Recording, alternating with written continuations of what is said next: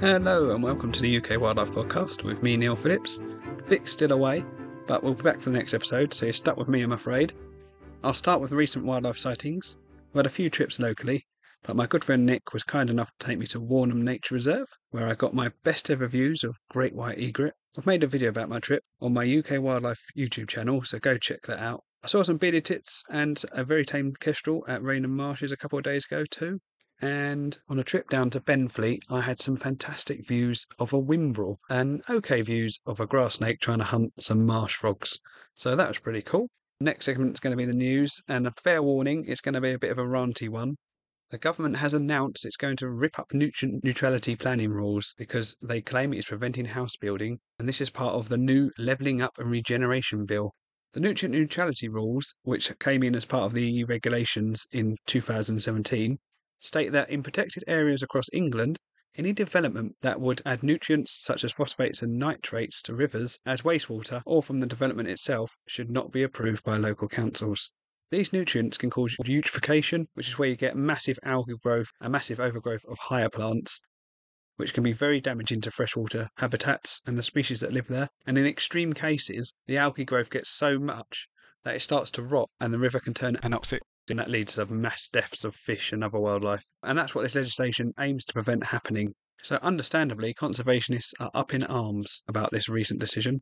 Craig Bennett, the CEO of the Wildlife Trust, said, This is the first time in over 30 years there has been a reversal in environmental legislation, and it breaks every single promise that Michael Gove made post Brexit. Why should we trust any future environmental promise the Conservatives make? Well, that's quite a political statement from the head of the Wildlife Trust. The Office for Environmental Protection who holds government and other public authorities to account on environmental law, issued this statement. The proposed changes would demonstrably reduce the level of environmental protection provided in existing environmental law, and the government has not adequately explained how, alongside such weakening of environmental law, new policy measures will ensure it still meets its objectives for water quality and protected site condition. The RSPB tweeted, Liars, Rishi Sunak, Michael Gove, Theresa Coffey, you said you wouldn't weaken environmental protections, and yet that's just what you're doing. You lie and you lie and you lie again, and we've had enough. Now, this strong statement was applauded by lots of people, but of course, a bunch of Tory MPs were absolutely outraged and accused the RSPB of being too political. One has even called for the RSPB to be stripped of its charity status, but three ministers they mentioned have repeatedly insisted there will not be weakening environmental protections. So, what does that make them when they say they won't and then they do? There's a word. It begins with L, I think. Unfortunately, this morning, which is the 31st of August, as I'm recording, the RSPB have backed down somewhat. Their CEO has apologised for the tweet, mostly saying because it attacked specific people and not their policy. But when the government starts doing stuff that is basically declaring war on wildlife, what are these organisations meant to do? Indeed, some people are criticising the RSPB for apologising. But interestingly, they haven't deleted the original tweet.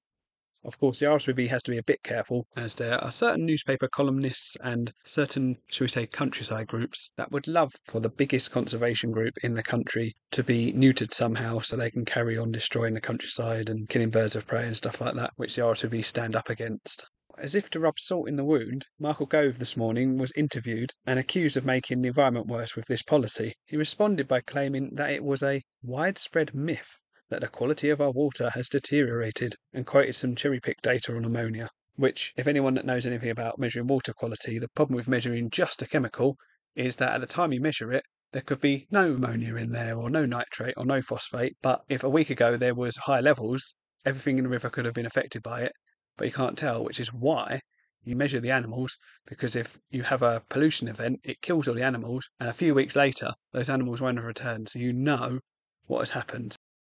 As he so often does, Feargal Sharkey summarised it quite well in a tweet, in which he said, Not a single river in England passed the chemical test. Not one. They all fail. Every single one. The ecology test? In 2009, 25% of rivers were in good condition. In 2016, it fell down to 14%. The government's prediction by 2027 is it will have fallen to 6%. Dr. Amir Khan, former guest of this show, top bloke by the way, responded to a tweet from the Countryside Alliance claiming grouse shooting brings millions to the table and boosts curlew numbers. And his response was, I'm the proudest of Yorkshiremen, but this kind of crap is exactly what we don't need in our beautiful county. Grouse shooting brings millions to the tables of a select few and does nothing for wildlife. Of course, the countryside groups did not like this. As the president of the RSPB and a fairly well known TV personality, he's got a quarter of a million followers, and he just called them out to all of them. And they went on full attack. The Game and Wildlife Conservation Trusts were predictably one of the first quoting the recent paper which found breeding curlews are raising four times as many chicks on the UK's grouse moors by writing a big blog post. Then the Countryside Alliance had Tim Bonner write a blog post in which, of course, he attacks Chris Packham and criticises Dr. Khan and again quotes that curlew paper. And a bunch of moorland groups wrote similar articles. They seem to all be copying each other's notes if you start reading them all. And then they even got an article in The Spectator, again quoting the same curlew paper and attacking Dr. Amir Khan and accusing him of bringing the RSPB into disrepute and ignoring science, etc., etc., which was all a little bit, dare I say, hypocritical. They kept calling out Dr. Khan for not paying attention to the science, but weirdly, none of them mentioned any of the science showing problems caused by driven grouse moors.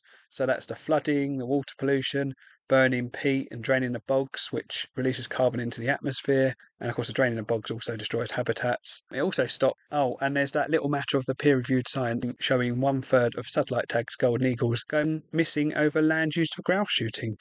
Also, weird was that they had all that time to attack Dr. Amir Khan, but none of them seemed to find time to cover the story that came out at exactly that time of three of the satellite tagged hen harriers going missing. The third story is a depressing one, but hang on, guys, there's some good news coming. In recent years, the number of chickens in the River Wye catchment area in Wales and England has reached 24 million, which is a quarter of the UK's poultry production. Pollution from this, both directly and when the manure is used as fertiliser to grow crops by arable farmers in the area, has caused the river to become so polluted at times it's turned green and there's been a lot of outcry from local and national conservationists. A study by Lancaster University has suggested up to 70% of phosphate load in the River Wye originates from agriculture, and so the Welsh Government has stopped any more chicken farms being approved in the area. But the National Farmers Union, NFU Cymru, have claimed this is unfair, claiming that modern farming techniques are not harming the river. They said farmers are making very good use of the nutrients and demonstrating they are harnessing the science and maintaining food availability.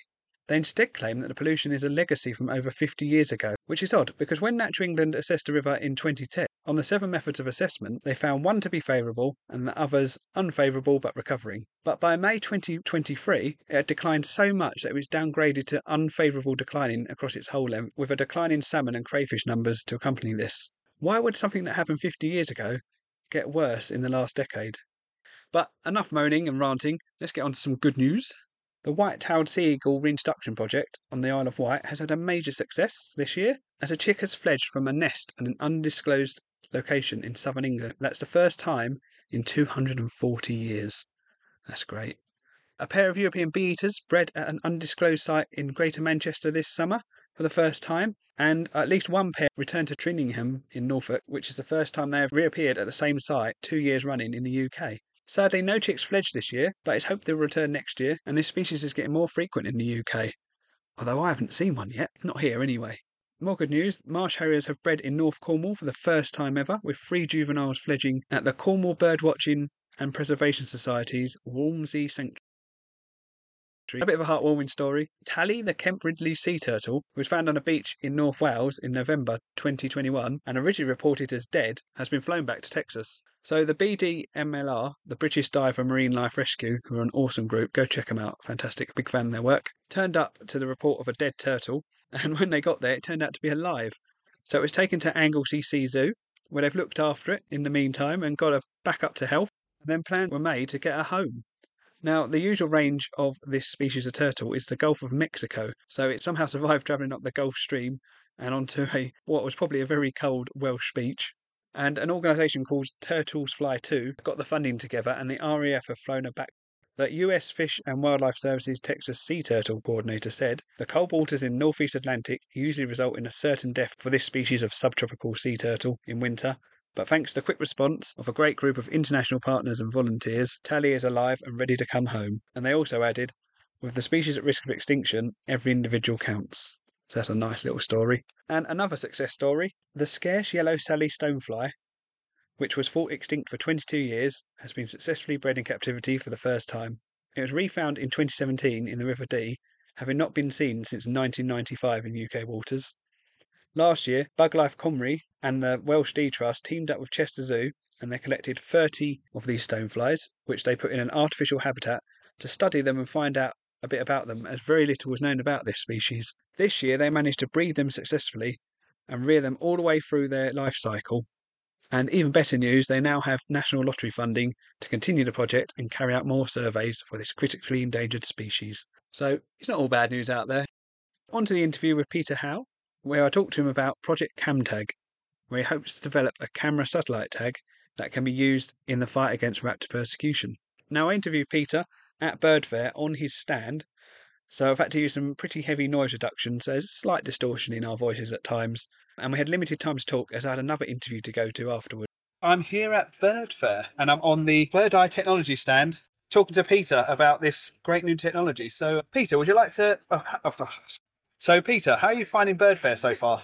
Uh, it's been a little bit damp and uh, very windy. First couple of days, very busy actually. Although it's been wet, there's a lot of people around, and it's been nice today until it's just started to hailstone. So, uh, but I think enjoyable, and we've seen a lot of people, met a lot of old friends, and we're getting some donations into our cause, so that's pretty helpful. Yeah, it's brilliant. Can you tell us a little bit about the project CamTag for us? Yeah, so uh, CamTag. So how did we? Let's go back to when I started about hen harriers and organising Hen Harrier Day in Stratford upon Avon in 2018. So I organised Hen Harrier Day Midlands, uh, which you can find on Facebook.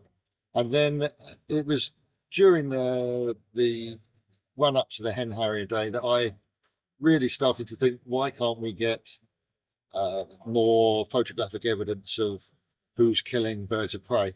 And it was at that stage and a hen harrier time that I was then going to do a lot of research and local, not local, but I went to two or three technology companies asking what we can do. And uh, we've come up with one very good technology microchip company in the U, based in the UK, and they are very hopeful that we're going to be able to take this project forward. So I set up a company called Third Eye Technology Limited. It's a not-for-profit and I'm not charging for anything I do. Everything I do is any money and donations go straight into the pot towards the project. And to set up a company, we did that because we want to be able to tap into match funding from local councils, and you need business company to be able to uh, tap into public public funds. So if we can get 40% match funding once we've reached the target, they won't give you the 40% match funding until you've actually reached the target you were trying to get, then they'll give you the 40%. So that's the difficult stage we're at at the moment. And we had to then prove that we were protecting our intellectual property. And that was when we came up with the name CamTag. Obviously, two words there for camera and satellite tag. So CamTag seemed an obvious name. And we've now registered that as our trademark. And we then set out to raise as much money as we can. We were given, first of all, we have to do a feasibility study. And the feasibility study will take six months. And this has been given to us at a cost of £12,000 from the uh, company that we've gone to for doing the feasibility study. So that's where we're at at the moment, trying to raise as much money as we can uh, to get to that £12,000. We had a crowdfunder when we launched CamTag between the two lockdowns in 2021. And we raised £1,700 from Just Giving page. And from then onwards, it's, it's just hard graft. Being here at Bird Fair, it's been very good last year and this year, and has given us a lot of money towards our project end goal of £12,000. So we've covered raptor persecution quite a lot on the podcast, especially in the news, and satellite tags as well, and how the data from these satellite tags mysteriously stopping has shown a pattern that seems to be centered quite often around grouse moors. How is your new type of tag going to help with finding out who's committing these crimes and hopefully prosecuting them?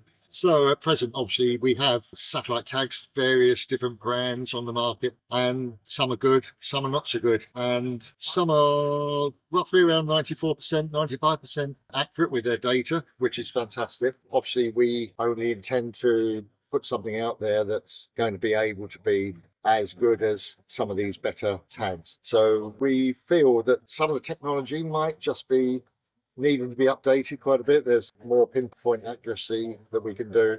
Obviously, the, the main aim of the tag is to incorporate a camera within the realms of what you're permitted to put on a tag. At present time, 3% is allowed under license for the weight of the satellite tag. So we don't tend to go bigger than the blueprint that is already available. And certainly we won't be able to go over the 3% weight that's permissible as well. So we intend to make the product lighter through new technology, which will then enable us to fit a little bit more extra equipment within the satellite tag to make it a camera tag. And that will then be able to take pictures of, obviously, I can't tell you too much for uh, certain reasons, but it will help to take a picture of the people shooting the bird. And this will obviously help with the police towards further evidence gathering and what they've already been able to accumulate during an investigation. So that's where we are at the moment. And we need to be able to do the feasibility study to then go on to start production of the tags. So there is also new satellites that have just been launched to add to the previous polar satellites that the Argos system used. They, when they're all operational, they'll be able to speed up the data transfer rate from the tag on the ground up to the satellite and then back down to the data collection agencies in France. So all this will help towards giving a better all-round case for the police to be able to put together when they're trying to build a case for a prosecution one of the biggest problems is proving who's done it. Sometimes, if a crime's actually been committed, I guess the idea here is the tag could go missing, but we've still got the data.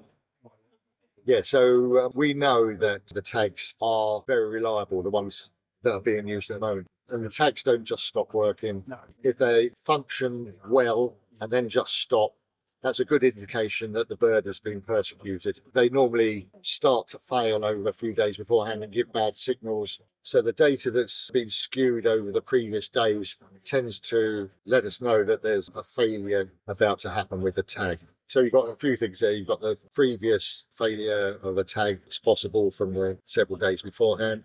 You've got the tag just disappearing off the radar straight away. And then you've obviously got tags that stay in one position or in a very small area that don't move very far and they've obviously a bird that's died of natural causes that will tag will still function normally and it can then go and be retrieved by whichever organization has got the data for that tag so we just hope that we can help add to that Thanks for that, Peter. Where can people find out more about this project? So, Third Eye Technology, as I said earlier, is the company set up for the Project CamTag. And Project CamTag has social media outlets such as Twitter, and you can find us on Twitter at Raptor3ET. That's number three ET. And on Facebook, just look up Project CamTag. We do have a website, uh, which is Raptor3, number three again, raptor3et.com. And on there, you can find details how to donate to our cause. We need to get up to our £12,000, as I mentioned. And we can, you can find the details on there for our bank account details that you can donate. If you, if you let us know, because we probably wouldn't know who you were donating, we'd like to say thanks to you. So if you emailed us, say you've donated something, and uh, we can let you know that we received your money okay and that we can um, say thank you very much for your donation. Excellent. Thanks very much. Yeah, okay, great. Thanks very much, Neil. Certainly seems like an interesting project, and I wish Peter every success. And there are links to his website in the podcast notes. But that's it from me. Vic should be back next time, so we'll see you then, and bye for now. Thank you for listening to the UK Wildlife Podcast. If you enjoyed this episode, then please do subscribe and leave a review for us on Apple Podcast or whichever podcast service you use. You can follow us on Twitter at UK Wildlife Pod, or one word. Or on Instagram at UK Wildlife Podcast. And like us on our Facebook page, UK Wildlife Podcast. And you can also post to the UK Wildlife Podcast community group. If you would like to share your wildlife news or sightings with us on Instagram or Twitter, then please tag us in the post and use the hashtag UK Wildlife Podcast. And you can now support us through our Buy Me a Coffee account, which you can find at buymeacoffee.com forward slash UK Wildlife Pod, where you can give us a one off bit of support or join our membership scheme. Head there to find out more. This episode was edited by Neil Phillips, and music is by Oscar Henderson. You can find him on Instagram at oscar.creates.